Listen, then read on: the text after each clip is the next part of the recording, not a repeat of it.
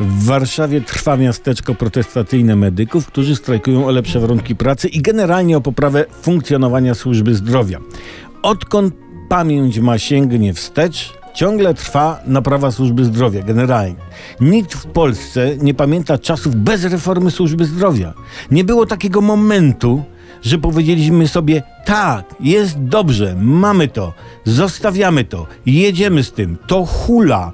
Lekarze do skalpeli i stetoskopów, pielęgniarki do strzykawek, chorzy do łóżek, Żydzi na Madagaskar. A nie na, tu, tu, tutaj by się ktoś zagalopował. No nie było takiego momentu. Każdy rząd ma receptę na naprawę służby zdrowia, tylko nie ma gdzie tej recepty zrealizować.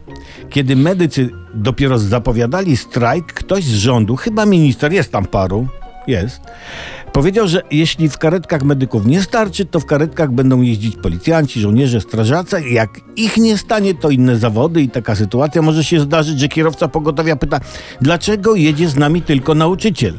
Bo murarz zachorował, a dzielnicowy pilnie przeszczepia serce. oby nie, oby nie. Życzymy murarzowi zdrowia. A medycy strajkujący w Warszawie to chcą się spotkać z premierem i z prezydentem. A nie obaj się nie kwapią, mówią, może jeszcze z papieżem, co?